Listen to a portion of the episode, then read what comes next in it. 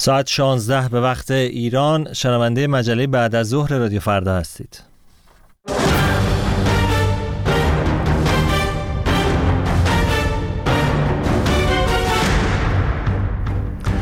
سلام و وقت بخیر به شما شنوندگان رادیو فردا. خوش آمدید به مجله بعد از ظهر رادیو فردا. در این بعد از ظهر روز دوشنبه هفتم اسفند ماه. مهدی تاپاس هستم. همراهتون در سی دقیقه پیش رو تا مروری داشته باشیم بر وقایع و تحولات ایران و جهان. پیش از هر چیز ما بشنوید تازه ترین خبرها رو همراه با همکارم فرشته قاضی. فرشته؟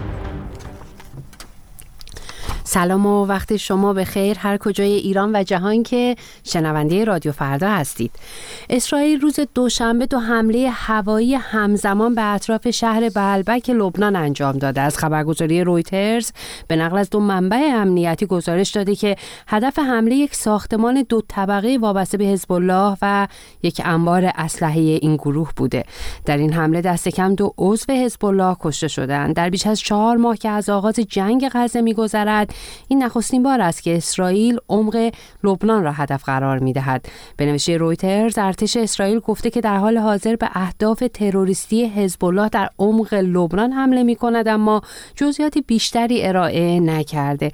شهر بلبک در دره باقا از پایگاه های اصلی حزب الله است و در همسایگی با سوریه قرار دارد. اما در خبر دیگر محمد اشتیه نخست وزیر تشکیلات خودگردان فلسطینی می‌گوید که استعفای خود را به محمود عباس رئیس این تشکیلات ارائه کرده است. تشکیلات فلسطینی کنترل امور در کرانه باختری اشغالی را بر عهده دارد. خبرگزاری رویترز گزارش داده که آقای اشتیه دلیل استعفایش را فرصت دادن به شکلگیری اجماعی گسترده در میان فلسطینی ها برای ترتیبات سیاسی بعد از جنگ غزه عنوان کرده. محمود عباس اعلام کرده که به دنبال تشکیل دولتی فراگیرتر و متشکل از تکنوکرات هاست. در این خبر دیگر هم ستاد فرماندهی مرکزی ایالات متحده سنتکام بامداد امروز دوشنبه اعلام کرد که حملات پهپادی و موشکی حوسی ها را به کشتی ها در دریای سرخ و خلیج عدن دفع کرده. سنتکام می‌گوید حوسی های مورد حمایت ایران سه پهپاد به سوی جنوب دریای سرخ شلیک کردند که نیروهای آمریکایی دو فروند از آنها را سرنگون کردند و پهپاد سوم در حین پرواز سقوط کرد. همزمان خبرگزاری رویترز گزارش داده که شبه نظامیان حوسی شب گذشته در خلیج عدن یک موشک بالستیک ضد کشتی را به سوی یک تانکر حامل فراورده های نفتی که با پرچم آمریکا در حرکت بود شلیک کردند. این موشک به تانکر اصابت نکرد و خسارتی به بار نیاورد. از آغاز جنگ غزه شبه نظامیان حوسی ده ها حمله علیه کشتی ها در آبهای منطقه انجام دادند. آمریکا و بریتانیا با پشتیبانی شمار دیگری از کشورها تا کنون چهار بار حملات مشترک هوایی علیه مواضع حوثی ها انجام دادند. اما در واشنگتن یک نظامی آمریکایی در اعتراض به جنگ غزه در برابر سفارت اسرائیل اقدام به خودسوزی کرد. این حادثه عصر یک شنبه به وقت محلی روی داده و یک سخنگوی نیروی هوایی ارتش آمریکا تایید کرده که این حادثه مربوط به یک عضو فعال در این نیرو بوده است. به گزارش نیویورک تایمز این مرد در حالی که لباس نظامی به تن داشت در سخنانی که به صورت آنلاین پخش می‌شد گفت من دیگر همدست نسل کشی نخواهم بود. نیروهای امنیتی در حال بررسی این حادثه هستند. سخنگوی سفارت اسرائیل به نیویورک تایمز گفته که هیچ یک از کارکنان این سفارت در این حادثه آسیب ندیدند. در ماه دسامبر هم یک نفر در مقابل کنسولگری اسرائیل در ایالت جورجیا خود را به آتش کشیده بود. در ایران اما برف و یخبندان و سرمای شدید بسیاری از استانها را فرا گرفته. در بسیاری از استانها از جمله اصفهان زنجان کردستان خراسان رضوی و شمالی همدان قم کرمان و گلستان مدارس امروز دوشنبه غیر حضوری شده. در گیلان به علت بارش شدید برف مدارس دانشگاه ها و ادارات استان به جز دستگاه های خدمت رسان تعطیل شدن راه ها هم در برخی از استانها به دلیل برف و بوران بسته شده یا تردد در اونها با دشواری میسر هست. سه مسیر ترددی کوهستانی استان گلستان هم به دلیل ریزش برف وجود کولاک و نداشتن ایمنی کافی بسته شدن. مهدی؟ سپاسگزارم ازت فرشته قاضی. شنیدی؟ تازه ترین خبرهای ایران و جهان و در ادامه مروی داشته باشیم. برای چه در مجله بعد از ظهر خواهید شنید.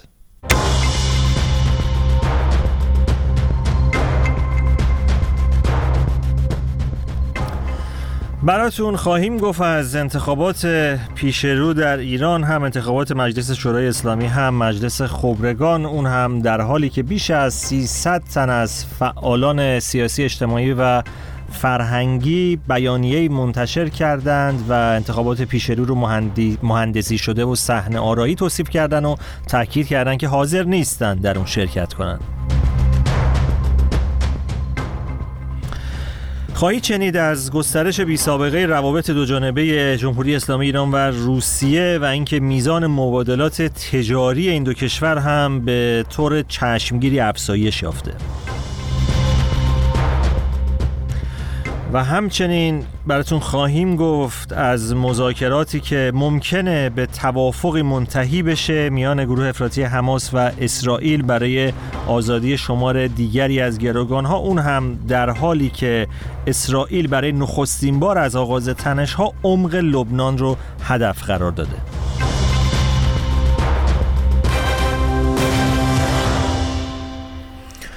خب انتخابات مجلس دوازدهم در شرایط قرار برگزار بشه که این انتخابات اولین هست در دولت ابراهیم رئیسی و در شرایطی که حاکمیت یک پارچه اصولگرایان به نوعی برقرار هست. در این دوره از انتخابات وزارت کشور و شورای نگهبان از همون ابتدا به نوعی به بازی با اعداد روی کاغذ اون هم روی آوردند در رابطه با تعداد نامزدهایی که تایید صلاحیت شدن. حالا با همه اینها بیش از 300 تن از فعالان سیاسی اجتماعی و فرهنگی بیانیه را امضا کردن. بیانیه که البته چهره های قابل توجهی هم در میان امضا کنندگان اون وجود داره از مرتضی الویری و عبدالعلی بازرگان و علیرضا رجایی گرفته تا ابوالفضل قدیانی و علی باباچاهی و پروانه سرحشوری و اشاره شده به رد صلاحیت های گسترده و اونچه که بنبست اصلاحات خوانده شده و تاکید کردند که موقعیت و مقام نیمه جان نهاد انتخابات در ایران در این دوره حتی در قیاس با انتخابات پیشین وضع اسفبارتری پیدا کرده. بشنوید گزارش نسرین افشار رو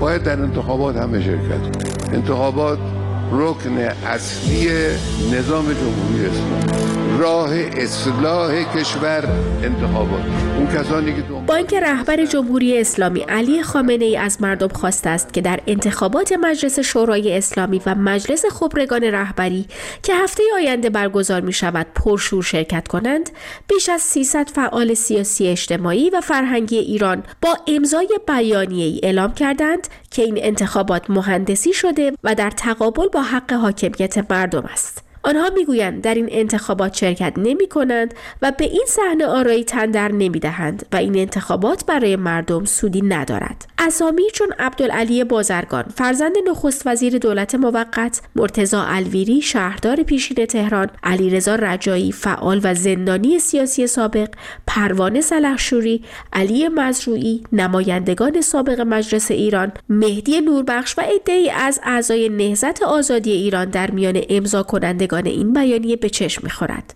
این انتخابات در حالی برگزار می شود که بسیاری از نامزدهای شاخص حکومت از جمله حسن روحانی رئیس جمهوری پیشین و مصطفی پور محمدی حجت الاسلام و رئیس مرکز اسناد انقلاب اسلامی رد صلاحیت شدند. در مقابل افرادی مانند ایرج ملکی کمدین فضای مجازی برای شرکت در این انتخابات تایید صلاحیت شد. ایرج ملکی همچنین مدعی شده که برخی گروه های سیاسی برای ائتلاف با او تماس گرفتند. حکومت برای بالا بردن شمار شرکت مردم در انتخابات به هر ترفندی متوسل شده است از دادن آزادی های موقتی به مردم معروف به آزادی انتخاباتی تا رقص و شادی در ستادهای انتخاباتی که آن را با شادی مردم در تالارهای عروسی تشبیه کردند علی متحری کاندیدای اصولگرا که پیش از این پرچمدار مقابله با حجاب اجباری بود حالا در مورد این انتخابات می‌گوید حجاب مسئله اصلی کشور نیست. فکر نمی کنم این یک موضوعی باشه که بخوایم کشور رو درگیر با اون بکنیم. و نظام هم قائل به سختگیری در این مورد نیست. تاریخ اما نشان داده که حکومت جمهوری اسلامی پس از عبور از پیچ انتخابات همواره به سرکوب حجاب اختیاری زنان متوسل شده است. فشار بر معترضان زن زندگی آزادی در آستانه انتخابات افزایش یافته است. از دستگیری و دادن حکم زندان به آسیب دیدگان چشمی معترض گرفته تا زدن پابند و اجرای حکم به خوانندگان ترانه های اعتراضی. چندی پیش نیز فدراسیون بین المللی روزنامه نگاران گزارش داد که نهادهای امنیتی جمهوری اسلامی مدیران خبرگزاری خبر آنلاین را مجبور کردند تا خبر پیشبینی مشارکت سی درصدی در انتخابات اسفند ماه را از وبسایت این خبرگزاری حذف کنند. در شرایطی که بسیاری از تحلیل ها و نظرسنجی های رسمی حکایت از کاهش تمایل مردم به شرکت در انتخابات دارد. روز گذشته نیز فهرست مشترک دو تشکل اصلی اصولگرایان شورای ائتلاف اصولگرایان به سرلیستی محمد باقر قالیباف و جبهه پایداری مرتضی آقا تهرانی منتشر شد. این فهرست در پی سهم خواهی ها و اختلافات پشت پرده میان اصولگرایان به دست آمده است. در ادامه تحریم انتخابات در جمهوری اسلامی ایران توسط افراد شناخته شده و گروه های مختلف سیاسی نرگس محمدی فعال حقوق بشر زندانی و برنده جایزه نوبل صلح نیز در پیامی این انتخابات را نمایشی خواند و اعلام کرد که جمهوری اسلامی سزاوار تحریم ملی و های جهانی است و این تحریم از بود اخلاقی وظیفه ماست. از همین رو بعضی از ناظران پیش بینی کردند که این سردترین انتخابات تاریخ 45 ساله نظام جمهوری اسلامی باشد. خب گزارش نسرین افشار رو شنیدید در رابطه با انتخابات پیشرو در ایران و اما در رابطه با بیانیه بیش از 300 تن از چهره های سیاسی فرهنگی و اجتماعی که انتخابات پیش رو رو به نوعی تحریم کردن اونو مهندسی شده توصیف کردن و گفتن که در اون شرکت نمی کنیم گفتگویی داشتم با رضا علیجانی تحلیلگر و فعال سیاسی ساکن پاریس. بیانیه‌ای که تا کنون بیش از 300 نفر از فعالان سیاسی، مدنی، هنری، اجتماعی امضاش کردند. بنا به طیف در برگیرندگی امضا کنندگانش در واقع سعی کرده که همه نظرات همه اونها رو پوشش بده. از این جهت هم به سیاست های خالص سازی و اینها انتقاد کرده هم مرزبندی کرده با مشهای خشونتگرا. ولی محورش این هست که ما اساسا با ازمهلال نهاد انتخابات در ایران مواجه هستیم. یعنی اساسا انتخابات و نهاد انتخابات مزمحل شده در ایران. چون انتخابات خب یه شرایطی داره و بایستی جدا از فضای باز و یک انتخابات آزاد و منصفانه و عادلانه بایستی بتونه نهاد برآمده از اون انتخابات هم موثر واقع بشه. اگر در گذشته انتخابات در ایران نیمه آزاد و نیمه موثر بود حالا دیگه نه آزاد هست و نه موثر.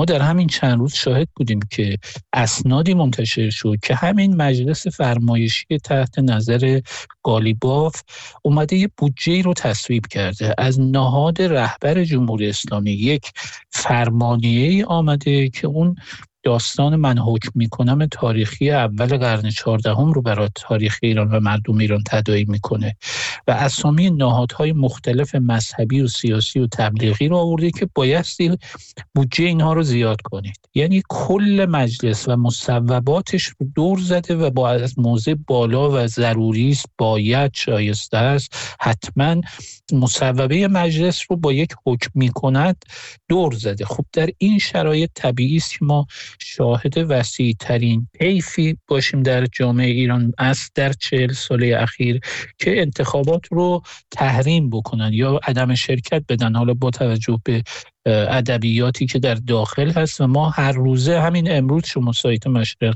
نیوز رو ببینید در رابطه با بیانیه عدم شرکت حزب اتحاد ملت گفته باید با اینا برخورد امنیتی بشه. چون برخورد امنیتی نشه اینجوری پررو شدن و میگن شرکت نمی کنیم و آقای علی جانی چهره مثل علی مصحری که با حکومت در برخی مسائل زاویه داره لیستی منتشر کرده که شاید تنها لیست جدی در مقابل لیست های گروه های موسوم به اصولگرا باشه. اما پرسش این هستش که این لیست که آقای متحری تاکید هم داره نه اصلاح طلب هست و نه اصولگرا قراره چه سبد آرایی رو نشانه بگیره؟ اون هم با توجه به شرایط سیاسی اجتماعی حال حاضر در ایران. خود آقای متحری پریروز گفته بود که بسیاری از جوانان و نوجوانان میگن که ما در انتخابات شرکت نمی کنیم همین امروز هم از قول ایشون اخباری منتشر شد که بعد از زدن هواپیمای اوکراینی و اعتراضات سال گذشته مردم ناراضی و در واقع تمایل به شرکت کمه. خود آقای متحری هم اینو می‌دونه.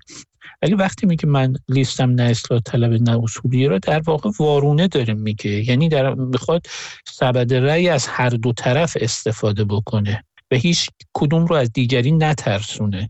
حالا ایشون هم فکر می‌کنه مخاطبانی داره ناراضیان جریان اصولگرا یا محافظ کاران و مصلحت اندیشان جریان اصلاح طلب که می‌خوان بیان رأی بدن بتونه سبد رأی اونا رو جذب بکنه. ولی از طرف دیگه ما شاهد هستیم که باند قالیباف و جبهه پایداری یا باند محصولی که این همه به هم میپریدن حالا اومدن لیست مشترک دادن و گفتن ما در انتخابات قبلی هم مردم شما سی نفر ما رو انتخاب کردید حالا همین سی نفر رو رأی بدین. خب اینا یه کاریکاتوری است از یک واقعیتی که علیرغم جنگ زرگری که وجود داره وقتی تقسیم غنایم خلاصه یه جوری دور سفره همه با هم جمع میشن. هرچند این دوره هم جمع شدن و این ائتلاف هم موقتی است و در اولین صحنه که برای انتخاب رئیس مجلس هست دوباره به هم خواهد خورد. ولی اینها نشانه ای از نحوه حکمرانی است که طبق قانون ثبات انرژی که انرژی تغییری شکل میده ولی از بین نمیره. حالا این مقامات هم جابجا جا میشن ولی هیچ موقع حذف نمیشن و انتخابات هم یه جابجایی بین مقامات است. البته در حوزه مقننه. رضا علیجانی بود فعال و تحلیلگر سیاسی ساکن پاریس در رابطه با انتخابات پیش رو و در ادامه بشنوید برخی از پیام های صوتی شما شنوندگان رادیو فردا رو در همین زمینه. دوست داره ایرانم مثل همه کشورها آزاد رها باشه. خیلی خوب باشه تحریم نباشه. هر روز مشکلات اقتصادی تحریم گرونی خب اذیت می‌کنه. پنجاه سال گرفتاریم به خدا. انشالله که ایران هم همیشه نجات پیدا کنه از دست خلاصه همه گرفتاری ها نمی‌تونم بگم. واقعا فیلتر واقعا سخته واقعا شنود میشیم میترسیم. البته که دیگه ترس باید بذاریم کنار. ترس باید بذاریم کنار. حرف دلمون رو بزنیم. دیگه کار از همه کارا گذشته. دیگه سختی ها خیلی زیاد شده. واقعا برای یه سری خیلی سخت شده.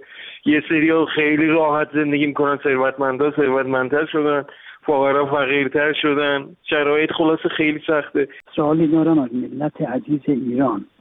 که چهار سال کلا سرمون رفته بس نیست. انتخابات انتخابات چی؟ دلار بده هفت من شده هفت هزار تومن چی رو می‌خوام درست کنم؟ درست نخواهد شد. با این سیستم. شنونده مجله بعد از ظهر رادیو فردا هستید. پس از دو روز مذاکره برای توافقی منتهی به آزادی شمار دیگری از گروگانها از اسارت گروه افراطی حماس قرار است این مذاکرات در قطر ادامه یابد. گزارش ها از زنده شدن امیدهای محتاطانه برای رسیدن به یک توافق احتمالی در مذاکرات پاریس حکایت دارد. کابینه جنگ اسرائیل با اعزام رئیس سازمان موساد برای شرکت در مذاکرات دوحه موافقت کرده. جزئیات بیشتر در گزارشی از ایلیا جزایری. صبح امروز دوشنبه اسرائیل برای نخستین بار از زمان آغاز تنش کنونی عمق لبنان را هدف قرار داد. بنابر گزارش ها یک پهپاد اسرائیلی یک ساختمان دو طبقه و انبار آن را در شهر بعلبک واقع در شرق لبنان هدف حمله موشکی قرار داد. در این حمله دست کم سه تن از اعضای حزب الله لبنان کشته شدند. ارتش اسرائیل اعلام کرد بمباران به البک پایگاه متعلق به توانایی های هوایی حزب الله را هدف قرار داده است از 15 مهر گذشته و همزمان به آغاز جنگ در غزه تنش میان اسرائیل و حزب الله لبنان در منطقه مرزی در جریان بود یعنی جنوب لبنان و شمال اسرائیل یک شنبه یواف گالانت وزیر دفاع اسرائیل در این باره گفت אם יש כאן מישהו שחושב שכאשר נגיע اگر کسی گمان کند در صورت توافق برای آزادی گروگانها در جنوب وضعیت در شمال آرام خواهد شد سختتر اشتباه است ما به عملیات خود به صورت مستقل از جنوب تا رسیدن به هدفمان ادامه خواهیم داد. هدف ساده است. دور راندن حزب الله به جایی که باید باشد. چه از راه توافق دیپلماتیک و چه با زور.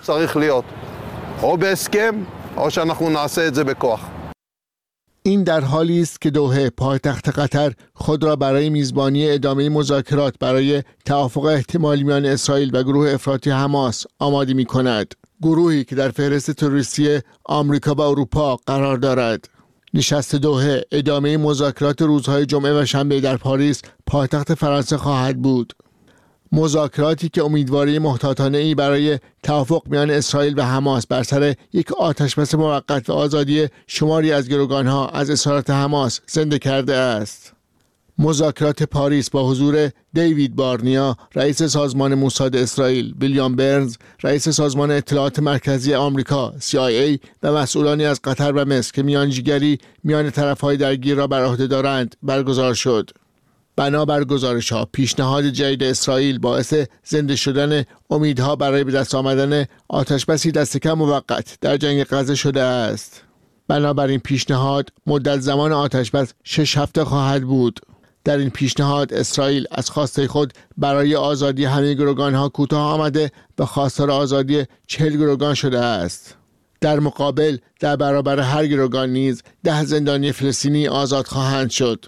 بنابراین پیشنهاد اسرائیل با بازگشت آوارگان فلسطینی به خانه هایشان در شمال غزه و آغاز بازسازی این منطقه موافقت می کند. قرار است ادامه مذاکرات در دوحه فشرده باشد البته شرط های بنیامین نتانیاهو نخست وزیر اسرائیل درباره این پیشنهاد می تواند در مسیر توافق ایجاد مانع کند روزنامه اسرائیل جورزالین پست گزارش داده که آقای نتانیاهو خواستار آن شده فلسطینی هایی که به گفته او احکام سنگین دارند در صورت آزادی به کشورهای خارجی تبعید شوند هنوز گروه حماس به این اخبار و گزارش ها واکنش نشان نداده است جنگ در نوار غزه پس از آن آغاز شد که گروه حماس روز 15 مهر گذشته شهرها و شهرک های اسرائیلی را هدف حمله غافلگیر کننده قرار داد. در آن روز بیش از 1200 نفر که اکثرشان غیر نظامی هستند کشته شدند و حدود 250 نفر به گروگان گرفته شدند. ایلیا جزایری گزارش می‌داد. روسیه و جمهوری اسلامی ایران از گسترش بی سابقه روابط دو جانبه خبر می‌دهند و تاکید می کنند میزان مبادلات تجاری نیز به طور چشمگیری افزایش یافته. هیئت بزرگی از مسئولین و بازرگانان روس عازم تهران شدند که این روزها میزبان کمیسیون میان دولتی اقتصادی با روسیه است. همزمان سفیر جمهوری اسلامی ایران در مسکو اعلام کرده که معاهده جامع همکاری های دو کشور آماده امضاست. جزئیات بیشتر در گزارشی از آنا رایسکایا. دوشنبه هیئتی متشکل از حدود 160 نماینده سیاسی و اقتصادی روسیه وارد تهران شدند تا در ریزنی های مقدماتی 17 همین نشست کمیسیون مشترک اقتصادی میان دولتی شرکت کنند. این نشست به ریاست الکساندر نوواک معاون اول نخست وزیر روسیه و جواد اوجی وزیر نفت ایران برای چهارشنبه برنامه ریزی و اعلام شده دایره گسترده موضوعات مرتبط به همکاری های دو کشور در حوزه نفت و گاز، صنعت و معدن، کشاورزی، تجارت و فناوری در آن بررسی می شود. همچنین تهران بر ضرورت حل مسائل ساخت قطعه 163 کیلومتری راه آهن رشت استرا تاکید ویژه دارد این طرح در بهار گذشته با هدف تکمیل مسیر ریلی کریدور شمال جنوب به امضای ابراهیم رئیسی و ولادیمیر پوتین رؤسای جمهور ایران و روسیه رسید و قرار بود ساخت آن با سرمایه گذاری مسکو سه ماه پیش آغاز شود. اما تکنون حتی مرحله برنامه ریزی آن به طور کامل هماهنگ نشده. دانیل ردویلوف کارشناس مسائل خاورمیانه می‌گوید پیچیدگی روابط ایران و روسیه از میان نرفته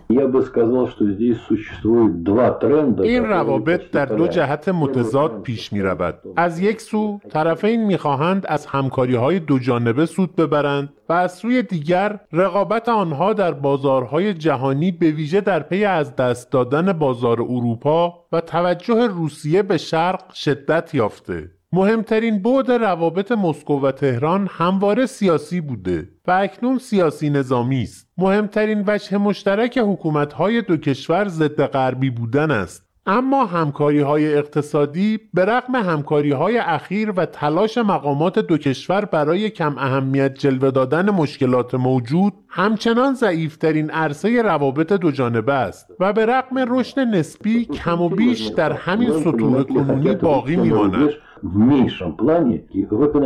سفیر ایران در روسیه دوشنبه به استناد داده های گمرکی ایران اعلام کرد. در سال گذشته بیشترین رشد همکاری های تجاری با روسیه حاصل شد و طی 11 ماه سال جری خورشیدی این مبادلات از لحاظ وزن 54 درصد و ارزش آن 24 درصد رشد نشان می‌دهد. روسیه اکنون رتبه ششم را در میان شرکای تجاری ایران پس از چین، امارات متحده عربی، ترکیه، عراق و هند دارد. کازم جلالی در این حال طی مصاحبه با ایرنا ابراز امیدواری کرد که در سال آتی روند رو به رشد کنونی ادامه یابد به ویژه که به گفته وی موافقت نامه جامعه همکاری های راهبردی دو کشور نهایی شده و آماده امضاست. منتظر هستیم که سال 1403 سالی باشد که توافقنامه جامعه همکاری های راهبردی دو کشور بتونه در پارلمان های دو کشور هم تصویب بشود و ما عملا بتونیم با این توافقنامه جدید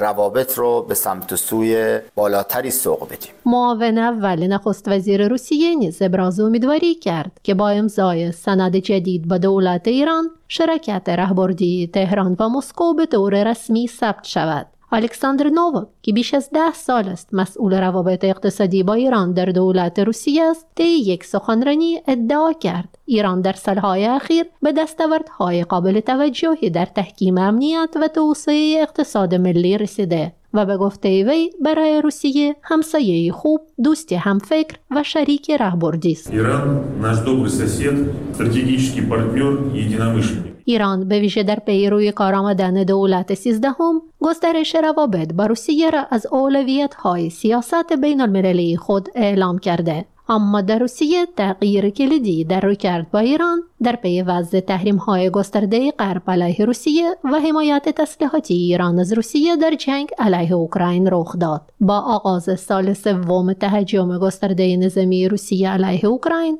آمریکا و متحدانش تحریم های جدیدی علیه روسیه و ایران وضع کردند اما مسکو و تهران همچنان منکر همکاری های تسلیحاتی در این جنگ هستند. این در حالی است که تکنون هزاران پهپاد ایرانی پرتاب شده به اوکراین قربانیان بسیار و خرابی های گسترده بر جای گذاشته. آن رایسکه رادیو فردا.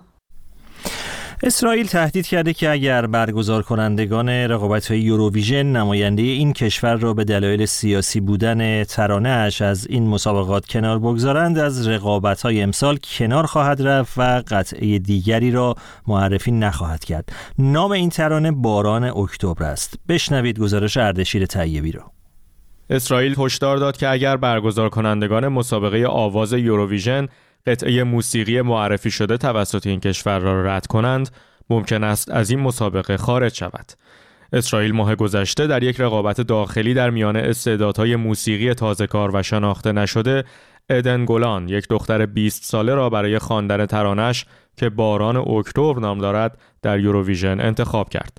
باران اکتبر اشاره تلویحی به حمله گروه حماس به خاک اسرائیل در روز هفتم اکتبر 15 مهر است. حمله این گروه افراطی که در آمریکا و اتحادیه اروپا به عنوان سازمانی تروریستی طبقه بندی شده به کشته شدن بیش از 1200 تن و ربوده شدن بیش از 250 اسرائیلی به غزه منجر شد. ترانه با گفتن تک تک فرزندان خوب که هیچ هوایی برای نفس کشیدن نداشتند ظاهرا به کشته شدن اسرائیلی ها در خانه ها و اماکن دیگر در یورش اعضای حماس اشاره دارد. این ترانه همچنین از پرپر شدن گلها اشاره تلویحی به کشته شدن نظامیان اسرائیل در حمله حماس می‌گوید. هیئت نظارت بر یوروویژن که خود را یک رویداد موسیقی غیر سیاسی معرفی می کند از صلاحیت رد کشوری که ترانه آن مقررات مسابقه را نقض کرده باشد برخوردار است. این هیئت همچنین اعلام کرده که در حال حاضر در حال بررسی دقیق ترانه هاست و هنوز تصمیم نهایی گرفته نشده است. اسرائیل اولین کشور غیر اروپایی بود که در سال 1973 وارد یوروویژن شد و از آن زمان تا کنون چهار بار برنده این رقابت شده است که مهمترین آن با خواننده تراجنسیتی دانا اینترنشنال در سال 1998 بود. با این حال اما حضور اسرائیل و گاه میزبانی این کشور از یوروویژن با بحث و جدلهای فراوانی روبرو بوده است. در سال 2019 گروه ایسلندی هاتاری که قبلا نیز بارها بنیامین نتانیاهو را مورد انتقاد و تمسخر قرار داده بود در جریان شمارش آرای مسابقات در تلاویو با اظهاراتی در حمایت از فلسطین جنجالی شده بود برگزار کنندگان این مسابقه همچنین یک بار نیز به مدونا به دلیل پوشیدن لباسهایی با نماد پرچم فلسطین و اسرائیل توسط رقصندگانش تذکر داده بودند. با شنیدن گزارش اردشیر طیبی به پایان مجله بعد از ظهر رسیدیم. سپاسگزار از همراهیتون. وقت بخیر.